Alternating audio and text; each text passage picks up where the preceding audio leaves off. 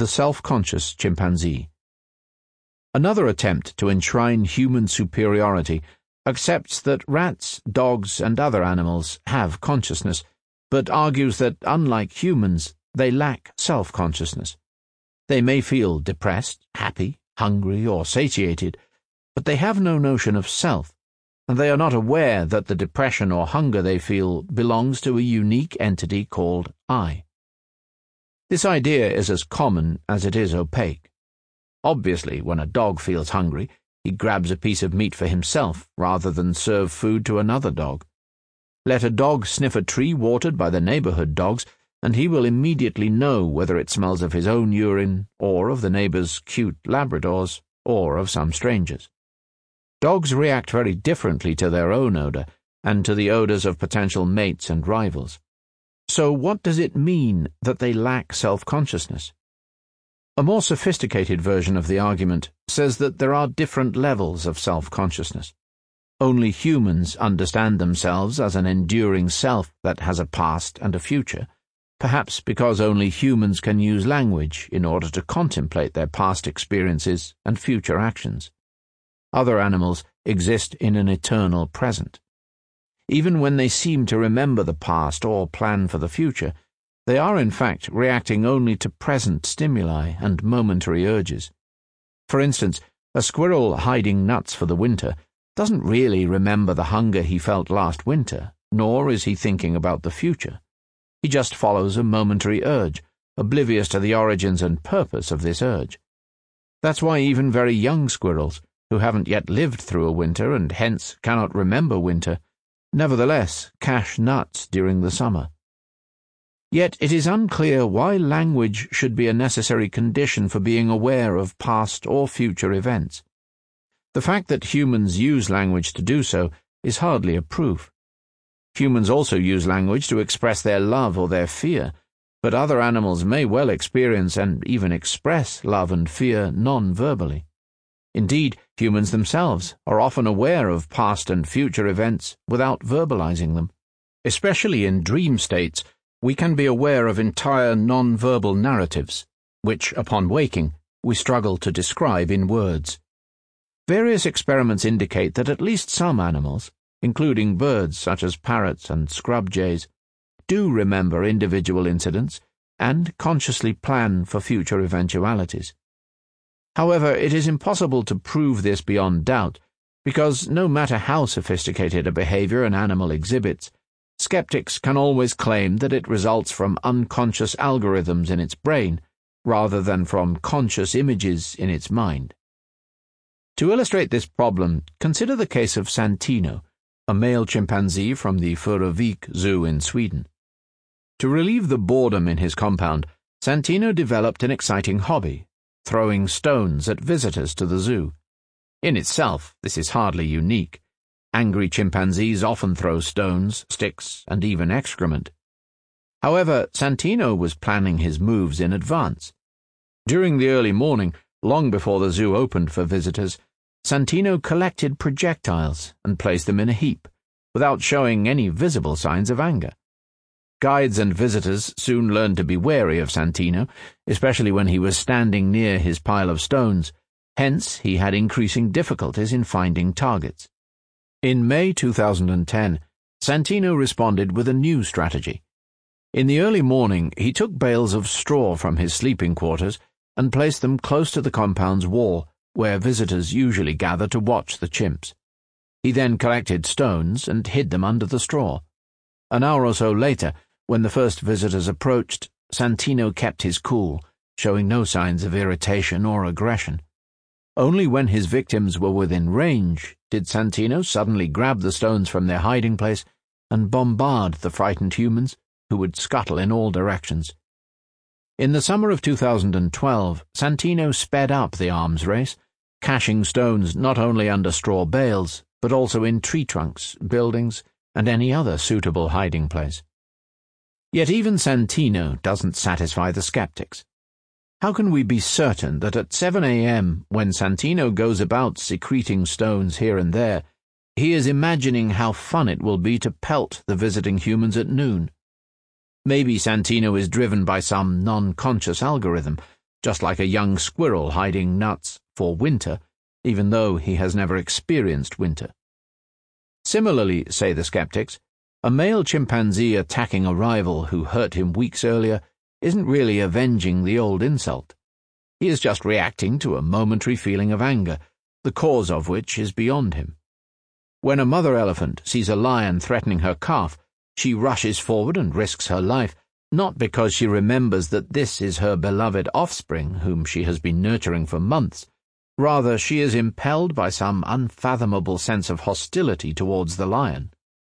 And when a dog jumps for joy when his owner comes home, the dog isn't recognizing the man who fed and cuddled him from infancy. He is simply overwhelmed by an unexplained ecstasy. We cannot prove or disprove any of these claims, because they are in fact variations on the problem of other minds. Since we aren't familiar with any algorithm that requires consciousness, anything an animal does can be seen as the product of non conscious algorithms rather than of conscious memories and plans. So, in Santino's case, too, the real question concerns the burden of proof. What is the most likely explanation for Santino's behavior? Should we assume that he is consciously planning for the future, and anyone who disagrees should provide some counter evidence? Or is it more reasonable to think that the chimpanzee is driven by a non conscious algorithm, and all he consciously feels is a mysterious urge to place stones under bales of straw? And even if Santino doesn't remember the past and doesn't imagine the future, does it mean he lacks self consciousness? After all, we ascribe self consciousness to humans even when they are not busy remembering the past or dreaming about the future. For example, when a human mother sees her toddler wandering onto a busy road, she doesn't stop to think about either past or future. Just like the mother elephant, she too just races to save her child. Why not say about her what we say about the elephant, namely that, when the mother rushed to save her baby from the oncoming danger, she did it without any self consciousness. She was merely driven by a momentary urge. Similarly, consider a young couple kissing passionately on their first date, a soldier charging into heavy enemy fire to save a wounded comrade, or an artist drawing a masterpiece in a frenzy of brushstrokes. None of them stops to contemplate the past or the future. Does it mean they lack self consciousness, and that their state of being is inferior to that of a politician giving an election speech about his past achievements and future plans? The Clever Horse In 2010, scientists conducted an unusually touching rat experiment. They locked a rat in a tiny cage, placed the cage within a much larger cell, and allowed another rat to roam freely through that cell. The caged rat gave out distress signals, which caused the free rat also to exhibit signs of anxiety and stress. In most cases, the free rat proceeded to help her trapped companion, and after several attempts, usually succeeded in opening the cage and liberating the prisoner. The researchers then repeated the experiment, this time placing chocolate in the cell. The free rat now had to choose between either liberating the prisoner or enjoying the chocolate all by herself. Many rats preferred to first free their companion and share the chocolate, though quite a few behaved more selfishly, proving perhaps that some rats are meaner than others. Skeptics dismissed these results, arguing that the free rat liberated the prisoner not out of empathy, but simply in order to stop the annoying distress signals. The rats were motivated by the unpleasant sensations they felt, and they sought nothing grander than ending these sensations. Maybe. But we could say exactly the same thing about us humans. When I donate money to a beggar, am I not reacting to the unpleasant sensations that the sight of the beggar causes me to feel? Do I really care about the beggar, or do I simply want to feel better myself? In essence, we humans are not that different from rats, dogs, dolphins, or chimpanzees. Like them, we too have no soul. Like us, they too have consciousness and a complex world of sensations and emotions. Of course, every animal has its unique traits and talents. Humans too have their special gifts. We shouldn't humanize animals needlessly, imagining that they are just a furrier version of ourselves. This is not only bad science, but it also prevents us from understanding and valuing other animals on their terms. In the early 1900s, a horse called Clever Hans became a German celebrity. Touring Germany's towns and villages, Hans showed off a remarkable grasp of the German language and an even more remarkable mastery of mathematics.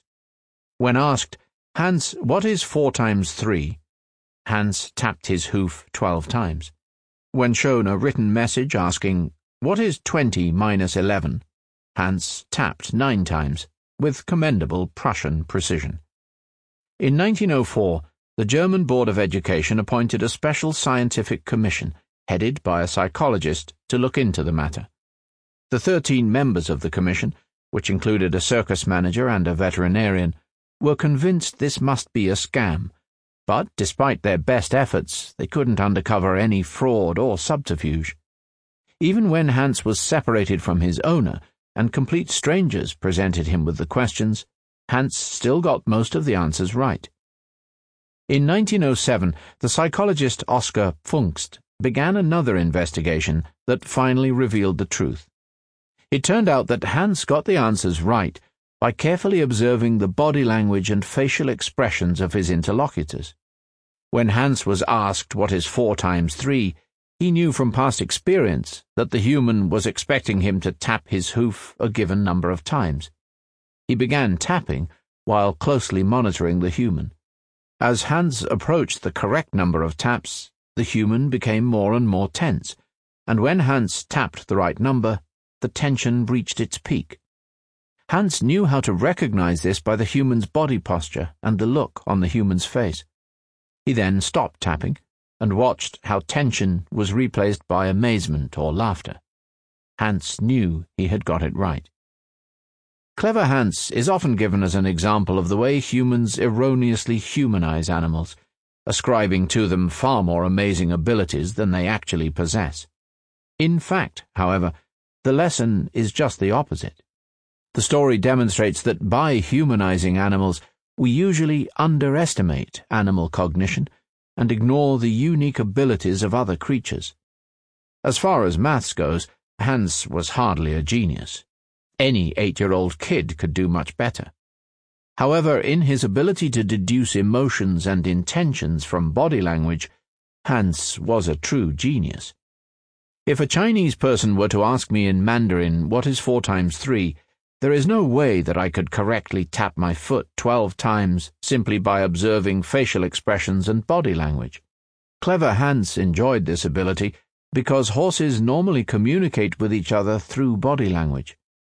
What was remarkable about Hans, however, is that he could use the method to decipher the emotions and intentions not only of his fellow horses, but also of unfamiliar humans. If animals are so clever, why don't horses harness humans to carts, rats conduct experiments on us, and dolphins make us jump through hoops? Homo sapiens surely has some unique ability that enables it to dominate all the other animals. Having dismissed the overblown notions that Homo sapiens exists on an entirely different plane from other animals, or that humans possess some unique essence like soul or consciousness, we can finally climb down to the level of reality and examine the particular physical or mental abilities that give our species its edge. Most studies cite tool production and intelligence as particularly important for the ascent of humankind. Though other animals also produce tools, there is little doubt that humans far surpass them in that field. Things are a bit less clear with regard to intelligence. An entire industry is devoted to defining and measuring intelligence, but is a long way from reaching a consensus. Luckily, we don't have to enter into that minefield, because no matter how one defines intelligence, it is quite clear that neither intelligence nor tool making by themselves can account for the sapiens' conquest of the world. According to most definitions of intelligence, a million years ago humans were already the most intelligent animals around as well as the world's champion toolmakers, yet they remained insignificant creatures with little impact on the surrounding ecosystem. they were obviously lacking some key feature other than intelligence and tool making. Perhaps humankind eventually came to dominate the planet not because of some elusive third key ingredient, but due simply to the evolution of even higher intelligence and even better tool making abilities. It doesn't seem so, because when we examine the historical record, we don't see a direct correlation between the intelligence and tool making abilities of individual humans and the power of our species as a whole. 20,000 years ago, the average sapiens probably had higher intelligence and better tool making skills than the average sapiens of today. Modern schools and employers may test our aptitudes from time to time, but no matter how badly we do, the welfare state always guarantees our basic needs.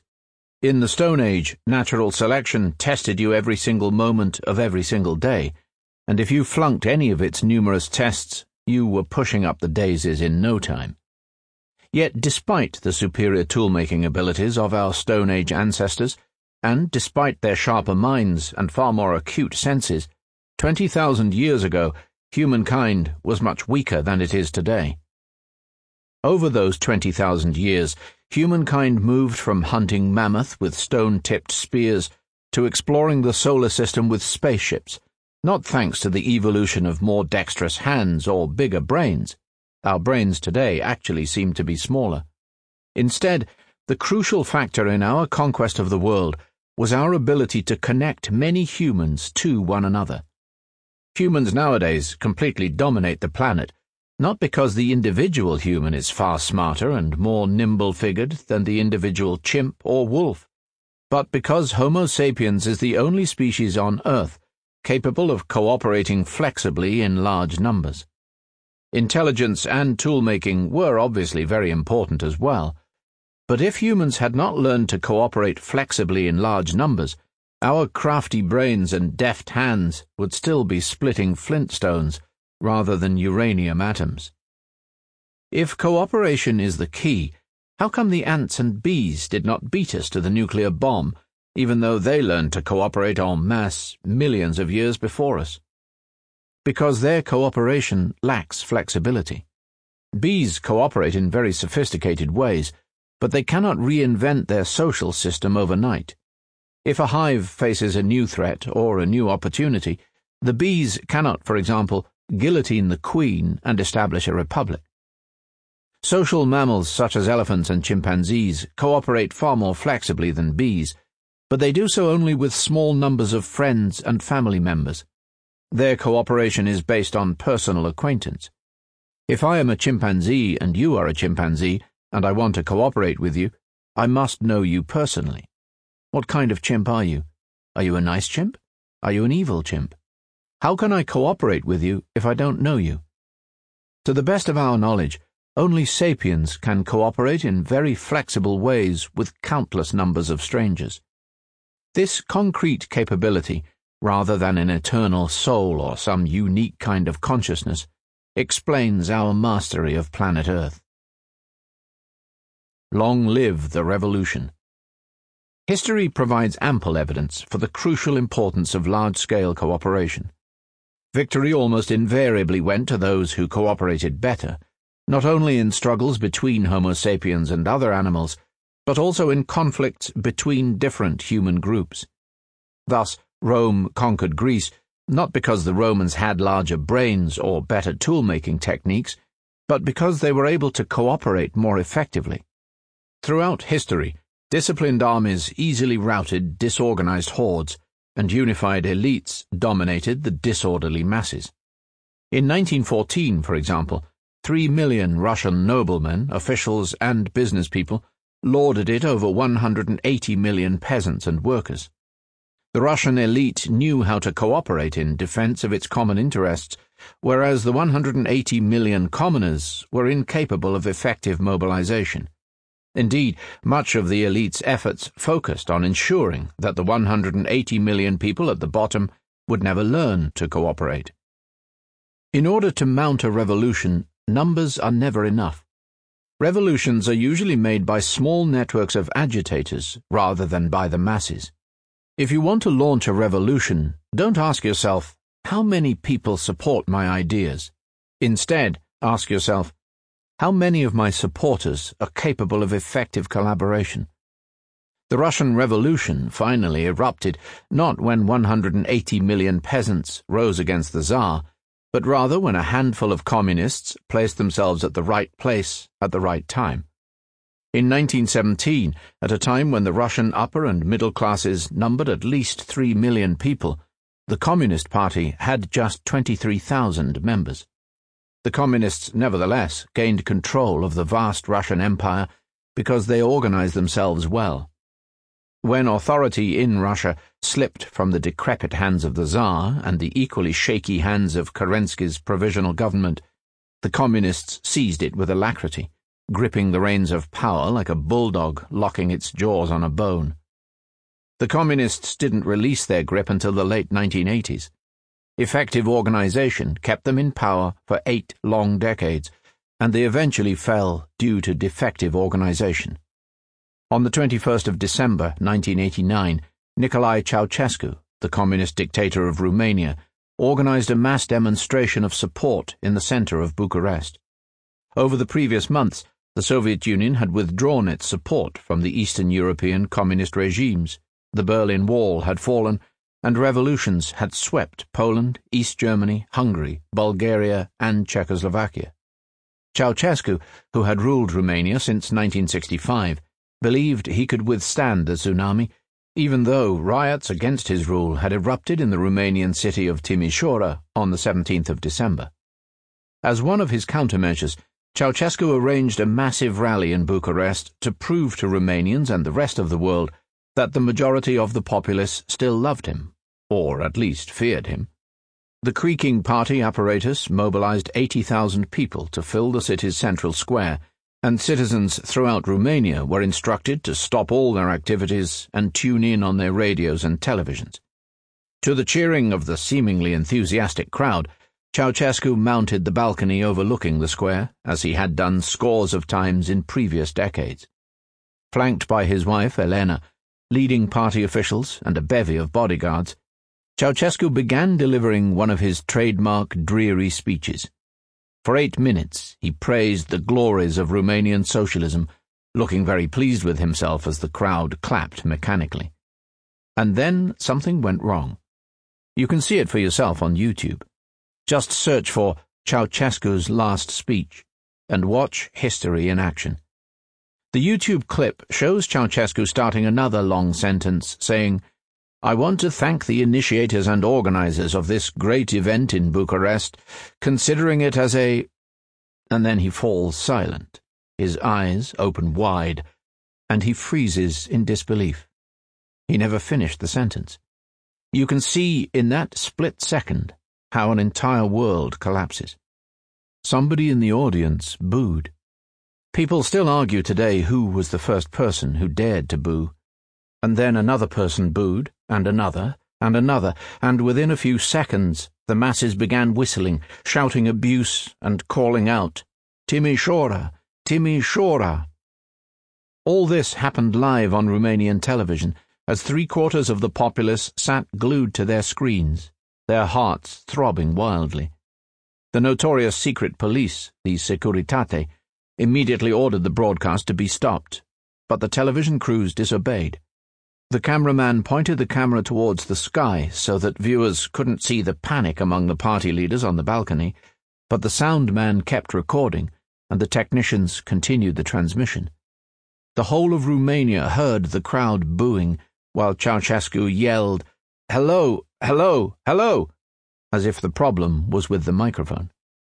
His wife Elena began scolding the audience, Be quiet, be quiet, until Ceausescu turned and yelled at her still live on television. You be quiet. Ceausescu then appealed to the excited crowds in the square, imploring them, Comrades, comrades, be quiet, comrades. But the comrades were unwilling to be quiet. Communist Romania crumbled when 80,000 people in the Bucharest Central Square realized they were much stronger than the old man in the fur hat on the balcony. What is truly astounding, however, is not the moment the system collapsed, but the fact that it managed to survive for decades. Why are revolutions so rare? Why do the masses sometimes clap and cheer for centuries on end, doing everything the man on the balcony commands them, even though they could, in theory, charge forward at any moment and tear him to pieces? Ceausescu and his cronies dominated 20 million Romanians for four decades because they ensured three vital conditions. First, they placed loyal communist apparatchiks in control of all networks of cooperation such as the army, trade unions, and even sports associations. Second, they prevented the creation of any rival organizations, whether political, economic, or social, which might serve as a basis for anti communist cooperation. Third, they relied on the support of sister communist parties in the Soviet Union and Eastern Europe. Despite occasional tensions, these parties helped each other in times of need or at least guaranteed that no outsider poked his nose into the socialist paradise. Under such conditions, despite all the hardship and suffering inflicted on them by the ruling elite, the 20 million Romanians were unable to organize any effective opposition. Ceausescu fell from power only once all three conditions no longer held. In the late 1980s, the Soviet Union withdrew its protection and the communist regimes began falling like dominoes. By December 1989, Ceausescu could not expect any outside assistance. Just the opposite. Revolutions in nearby countries gave heart to the local opposition. The Communist Party itself began splitting into rival camps. The moderates wished to rid themselves of Ceausescu and initiate reforms before it was too late. By organizing the Bucharest demonstration and broadcasting it live on television, Ceausescu himself provided the revolutionaries with the perfect opportunity to discover their power and rally against him. What quicker way to spread a revolution than by showing it on TV? Yet when power slipped from the hands of the clumsy organizer on the balcony, it did not pass to the masses in the square. Though numerous and enthusiastic, the crowds did not know how to organize themselves. Hence, just as in Russia in 1917, power passed to a small group of political players whose only asset was good organization. The Romanian Revolution was hijacked by the self proclaimed National Salvation Front, which was in fact a smokescreen for the moderate wing of the Communist Party. The front had no real ties to the demonstrating crowds. It was manned by mid ranking party officials and led by Ion Iliescu, a former member of the Communist Party's Central Committee and one time head of the propaganda department. Iliescu and his comrades in the National Salvation Front reinvented themselves as democratic politicians, proclaimed to any available microphone that they were the leaders of the revolution, and then used their long experience and network of cronies to take control of the country and pocket its resources. In communist Romania, almost everything was owned by the state. Democratic Romania quickly privatized its assets selling them at bargain prices to the ex communists, who alone grasped what was happening and collaborated to feather each other's nests.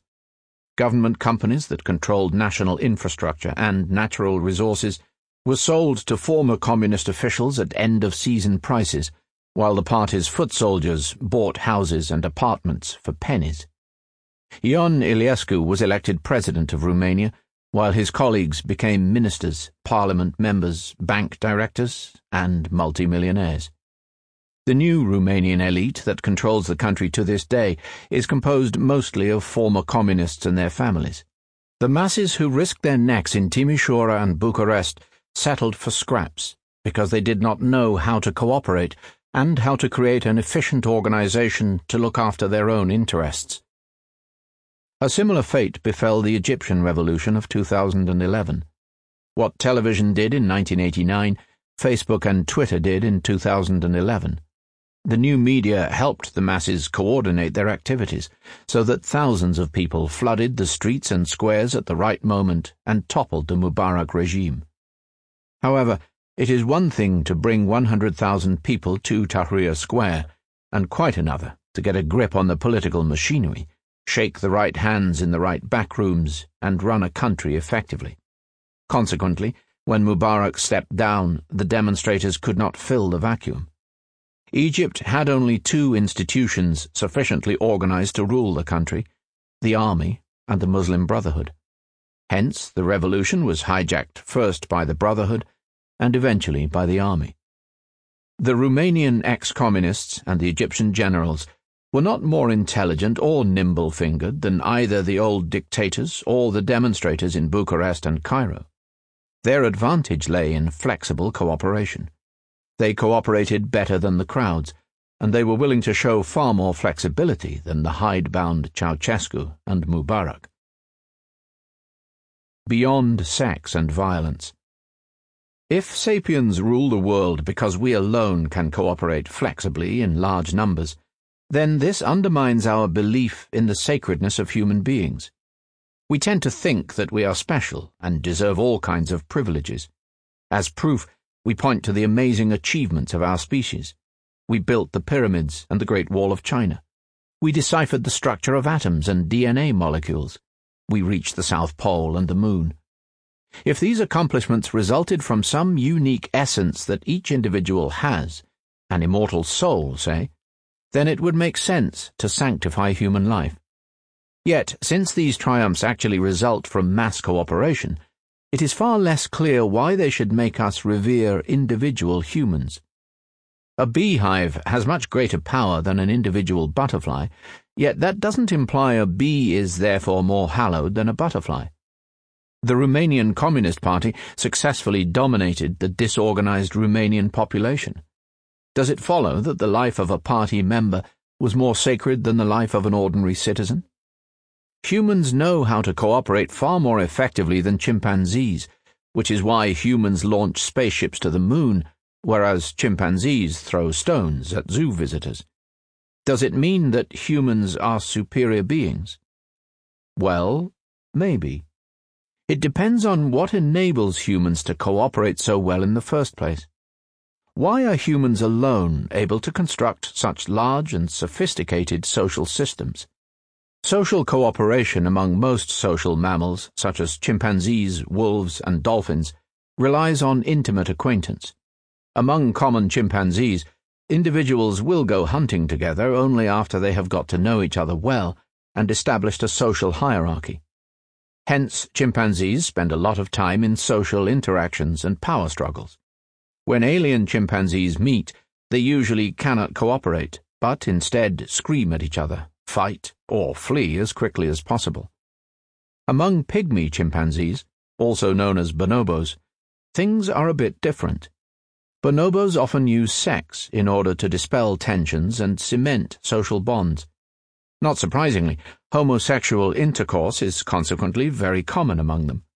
When two alien groups of bonobos encounter one another, at first, they display fear and hostility, and the jungle is filled with howls and screams. Soon enough, however, females from one group cross No Chimp's Land and invite the strangers to make love instead of war. The invitation is usually accepted, and within a few minutes the potential battlefield teems with bonobos having sex in almost every conceivable posture, including hanging upside down from trees. Sapiens know these cooperative tricks well. They sometimes form power hierarchies similar to those of common chimpanzees, whereas on other occasions they cement social bonds with sex, just like bonobos. Yet personal acquaintance, whether it involves fighting or copulating, cannot form the basis for large scale cooperation. You cannot settle the Greek debt crisis by inviting Greek politicians and German bankers to either a fistfight or an orgy. Research indicates that sapiens just can't have intimate relations, whether hostile or amorous, with more than 150 individuals. Whatever enables humans to organize mass cooperation networks, it isn't intimate relations. This is bad news for psychologists, sociologists, economists, and others who try to decipher human society through laboratory experiments. For both organizational and financial reasons, the vast majority of experiments are conducted either on individuals or on small groups of participants. Yet it is risky to extrapolate from small group behavior to the dynamics of mass societies. A nation of 100 million people functions in a fundamentally different way to a band of a hundred individuals. Take, for example, the ultimatum game, one of the most famous experiments in behavioral economics. This experiment is usually conducted on two people. One of them gets $100, which he must divide between himself and the other participant in any way he wants. He may keep everything, split the money in half, or give most of it away. The other player can do one of two things accept the suggested division or reject it outright. If he rejects the division, nobody gets anything. Classical economic theories maintain that humans are rational calculating machines. They propose that most people will keep $99 and offer $1 to the other participant. They further propose that the other participant will accept the offer. A rational person offered a dollar will always say yes. What does he care if the other player gets $99? Classical economists have probably never left their laboratories and lecture halls to venture into the real world. Most people playing the ultimatum game reject very low offers because they are unfair. They prefer losing a dollar to looking like suckers. Since this is how the real world functions, few people make very low offers in the first place. Most people divide the money equally, or give themselves only a moderate advantage, offering $30 or $40 to the other player. The ultimatum game made a significant contribution to undermining classical economic theories and to establishing the most important economic discovery of the last few decades. Sapiens don't behave according to a cold mathematical logic, but rather according to a warm social logic. We are ruled by emotions. These emotions, as we saw earlier, are in fact sophisticated algorithms that reflect the social mechanisms of ancient hunter gatherer bands. If 30,000 years ago I helped you hunt a wild chicken and you then kept almost all the chicken to yourself, offering me just one wing, I did not say to myself, better one wing than nothing at all. Instead, my evolutionary algorithms kicked in. Adrenaline and testosterone flooded my system, my blood boiled, and I stamped my feet and shouted at the top of my voice. In the short term, I may have gone hungry, and even risked a punch or two, but it paid off in the long term, because you thought twice before ripping me off again. We refuse unfair offers because people who meekly accepted unfair offers didn't survive in the Stone Age. Observations of contemporary hunter gatherer bands support this idea. Most bands are highly egalitarian, and when a hunter comes back to camp carrying a fat deer, everybody gets a share.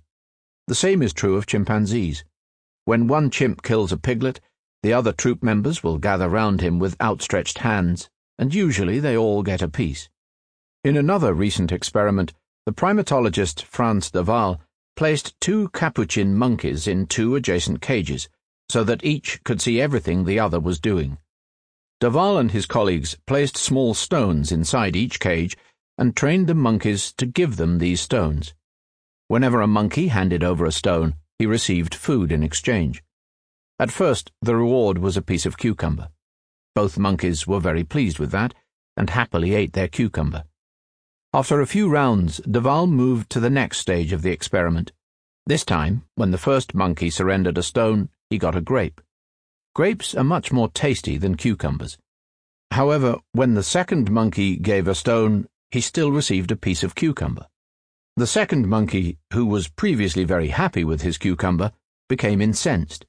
He took the cucumber, looked at it in disbelief for a moment, and then threw it at the scientists in anger and began jumping and screeching loudly. He ain't a sucker. This hilarious experiment, which you can see for yourself on YouTube, along with the ultimatum game, has led many to believe that primates have a natural morality and that equality is a universal and timeless value.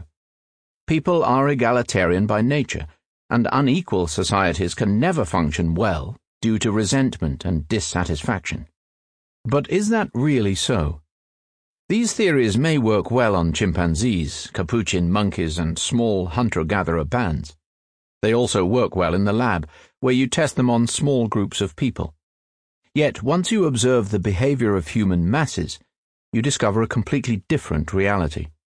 Most human kingdoms and empires were extremely unequal, yet many of them were surprisingly stable and efficient.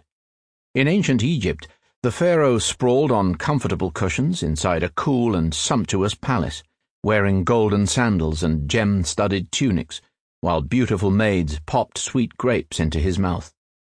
Through the open window, he could see the peasants in the fields, toiling in dirty rags under a merciless sun, and blessed was the peasant who had a cucumber to eat at the end of the day.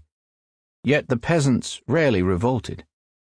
In 1740, King Frederick II of Prussia invaded Silesia, thus commencing a series of bloody wars that earned him his sobriquet Frederick the Great, turned Prussia into a major power, and left hundreds of thousands of people dead, crippled, or destitute. Most of Frederick's soldiers were hapless recruits, subject to iron discipline and draconian drill. Not surprisingly, the soldiers lost little love on their supreme commander. As Frederick watched his troops assemble for the invasion, he told one of his generals that what struck him most about the scene was that we are standing here in perfect safety, looking at 60,000 men. They are all our enemies, and there is not one of them who is not better armed and stronger than we are and yet they all tremble in our presence, while we have no reason whatsoever to be afraid of them. Frederick could indeed watch them in perfect safety. During the following years, despite all the hardships of war, these 60,000 armed men never revolted against him. Indeed, many of them served him with exceptional courage, risking and even sacrificing their very lives. Why did the Egyptian peasants and Prussian soldiers act so differently than we would have expected on the basis of the ultimatum game and the capuchin monkeys experiment? Because large numbers of people behave in a fundamentally different way than do small numbers. What would scientists see if they conducted the ultimatum game experiment on two groups of one million people each who had to share $100 billion? they would probably have witnessed strange and fascinating dynamics. For example, since one million people cannot make decisions collectively, each group might sprout a small ruling elite.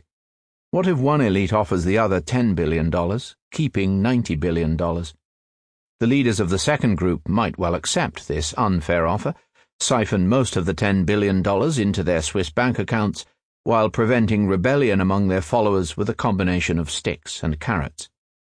The leadership might threaten to severely punish dissidents forthwith, while promising the meek and patient everlasting rewards in the afterlife.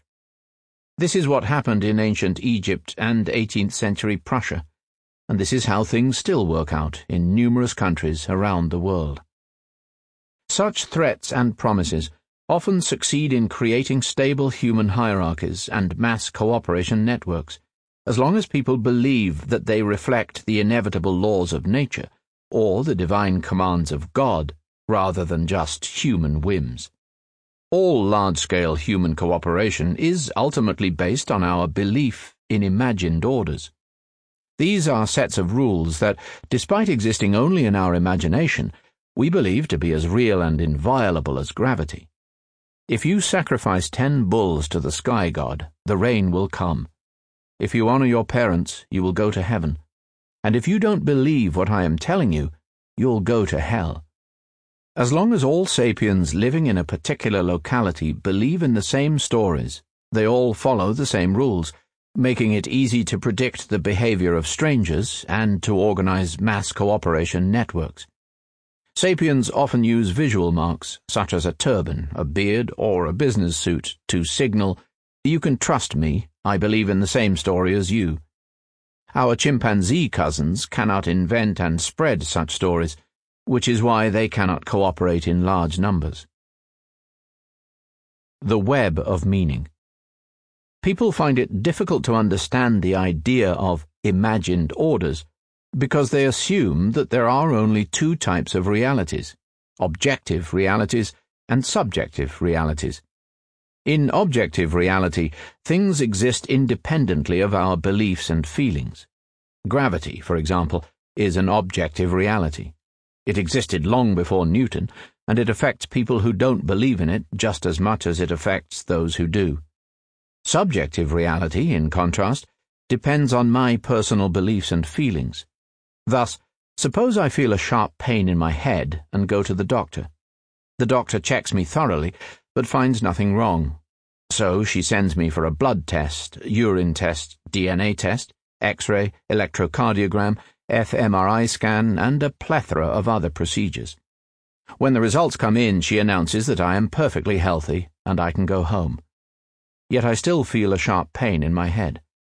Even though every objective test has found nothing wrong with me, and even though nobody except me feels the pain, for me, the pain is 100% real. Most people presume that reality is either objective or subjective, and that there is no third option. Hence, once they satisfy themselves that something isn't just their own subjective feeling, they jump to the conclusion it must be objective.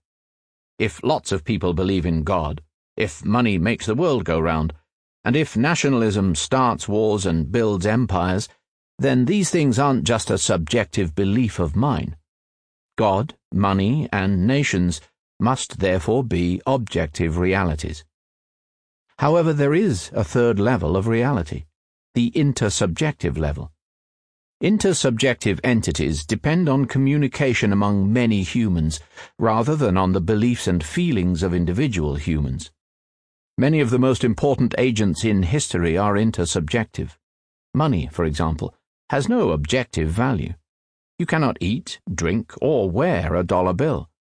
Yet as long as billions of people believe in its value, you can use it to buy food, beverages, and clothing.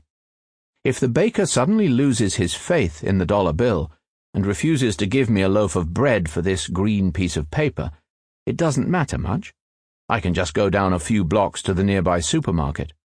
However, if the supermarket cashiers also refuse to accept this piece of paper, along with the hawkers in the market and the salespeople in the mall, then the dollar will lose its value. The green pieces of paper will go on existing, of course, but they will be worthless. Such things actually happen from time to time. On the 3rd of November 1985, the Myanmar government unexpectedly announced that banknotes of 25, 50, and 100 kyats were no longer legal tender. People were given no opportunity to exchange the notes, and savings of a lifetime were instantly turned into heaps of worthless paper. To replace the defunct notes, the government introduced new 75 kyat bills allegedly in honor of the 75th birthday of Myanmar's dictator, General Ne Win. In August 1986, banknotes of 15 kyats and 35 kyats were issued. Rumour had it that the dictator, who had a strong faith in numerology, believed that 15 and 35 are lucky numbers. They brought little luck to his subjects.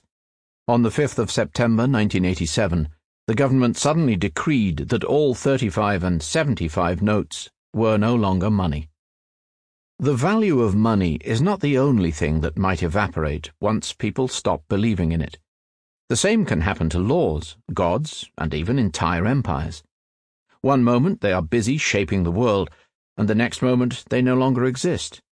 Zeus and Hera were once important powers in the Mediterranean basin, but today they lack any authority because nobody believes in them.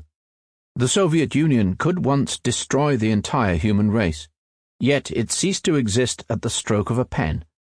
At 2 p.m. on the 8th of December 1991, in a state dacha near Viskuli, the leaders of Russia, Ukraine, and Belarus signed the Belavezha Accords, which stated that we, the Republic of Belarus, the Russian Federation, and Ukraine, as founding states of the USSR that signed the Union Treaty of 1922, hereby establish that the USSR as a subject of international law and a geopolitical reality ceases its existence. And that was that. No more Soviet Union. It is relatively easy to accept that money is an intersubjective reality. Most people are also happy to acknowledge that ancient Greek gods, evil empires, and the values of alien cultures exist only in the imagination.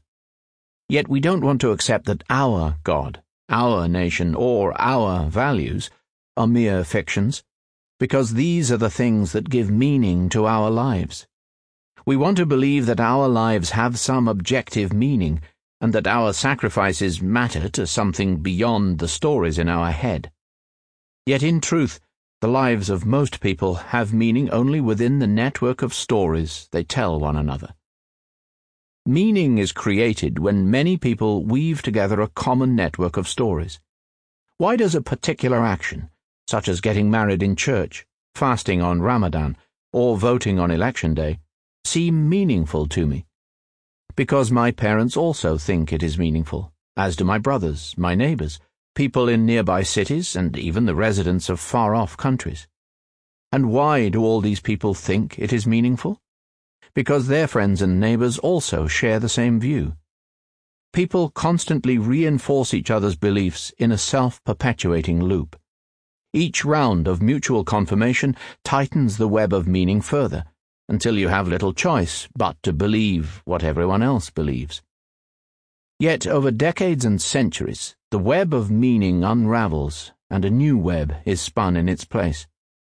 To study history means to watch the spinning and unraveling of these webs, and to realize that what seems to people in one age the most important thing in life becomes utterly meaningless to their descendants. In 1187, Saladin defeated the Crusader army at the Battle of Hattin and conquered Jerusalem. In response, the Pope launched the Third Crusade to recapture the Holy City. Imagine a young English nobleman named John who left home to fight Saladin. John believed that his actions had an objective meaning. He believed that if he died on the crusade, after death his soul would ascend to heaven, where it would enjoy everlasting celestial joy. He would have been horrified to learn that the soul and heaven are just stories invented by humans.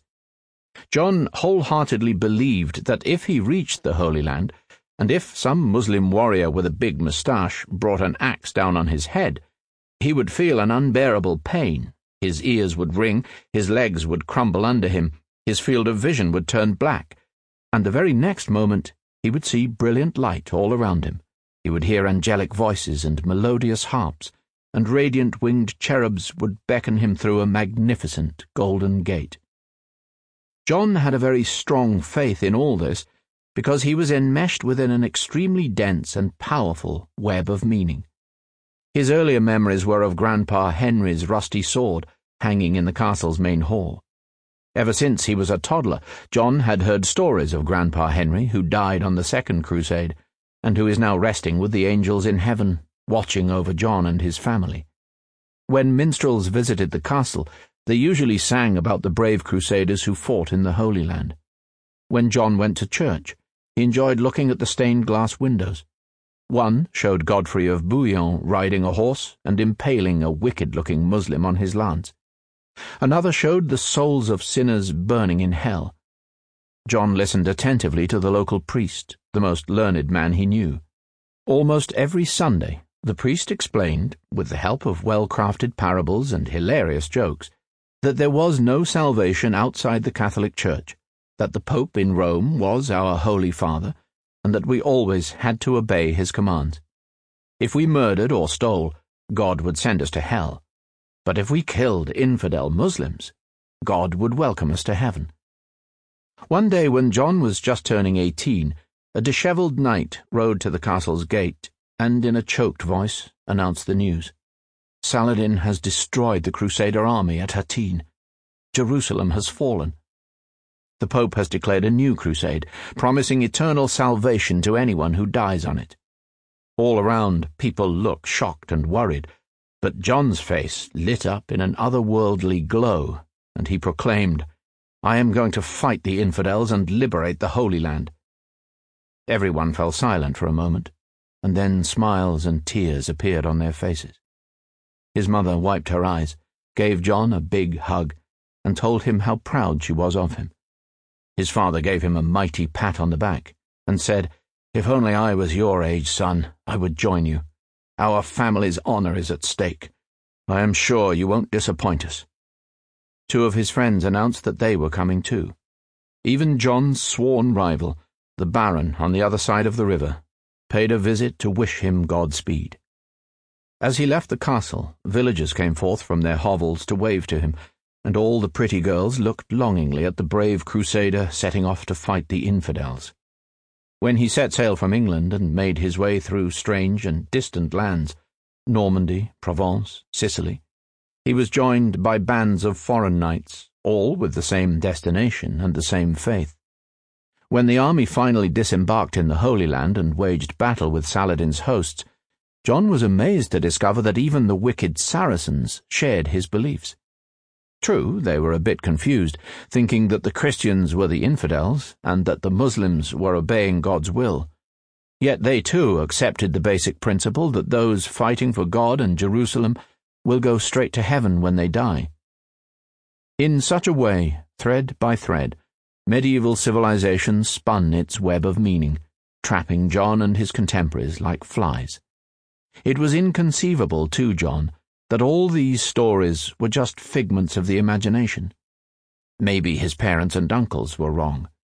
But the minstrels, too, and all his friends, and the village girls, the learned priest, the baron on the other side of the river, the Pope in Rome, the Provençal and Sicilian knights, and even the very Muslims, is it possible that they were all hallucinating?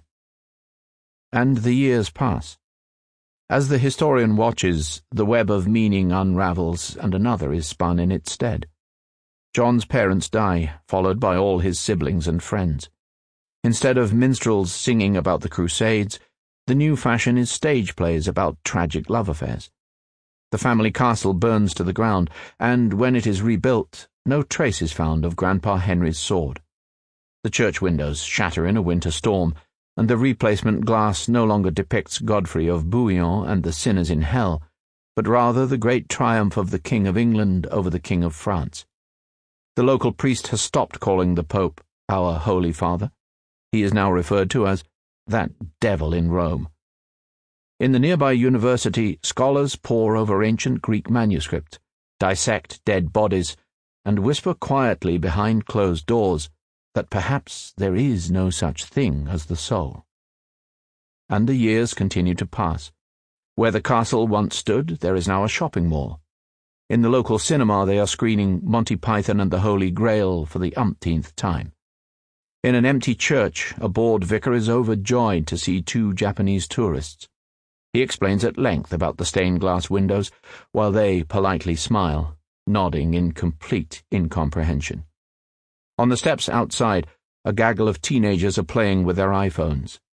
They watch a new YouTube remix of John Lennon's Imagine. Imagine there's no heaven, sings Lennon. It's easy if you try. A Pakistani street cleaner is sweeping the pavement, while a nearby radio broadcasts the news.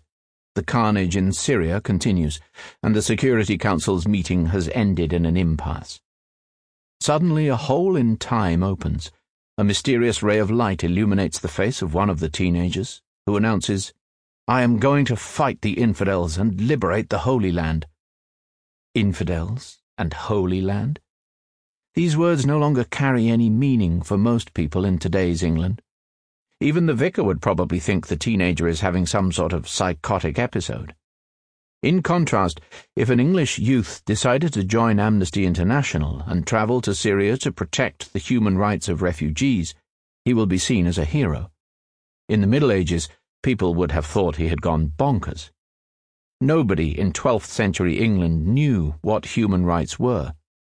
You want to travel to the Middle East and risk your life, not in order to kill Muslims, but to protect one group of Muslims from another? You must be out of your mind.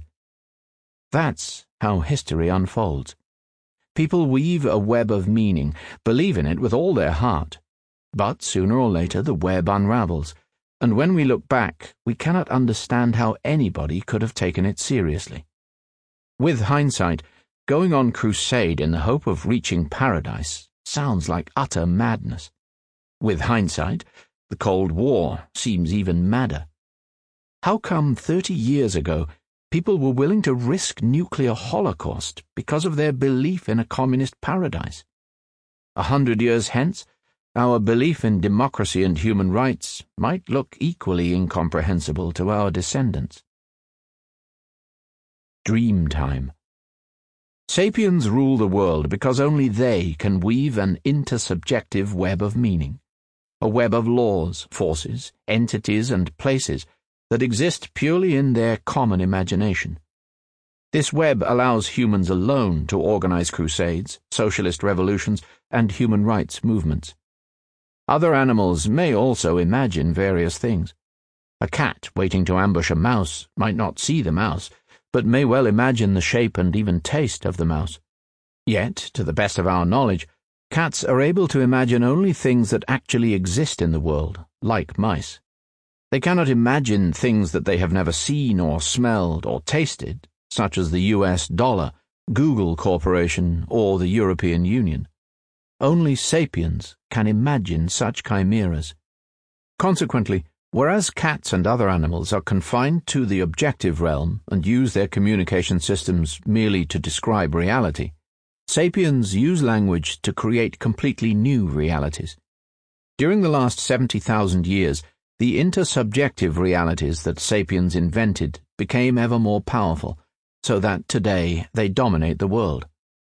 Will the chimpanzees, the elephants, the Amazon rainforests, and the Arctic glaciers survive the 21st century?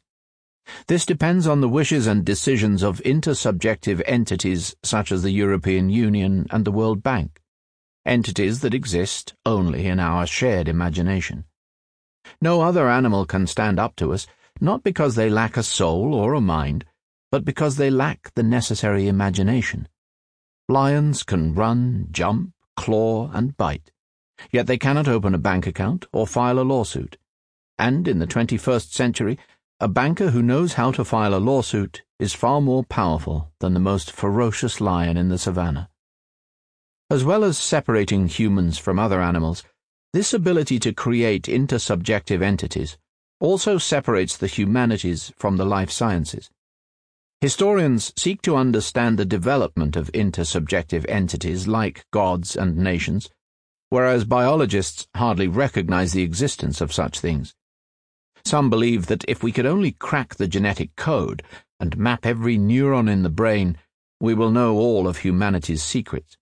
After all, if humans have no soul, and if thoughts, emotions, and sensations are just biochemical algorithms, why can't biology account for all the vagaries of human societies?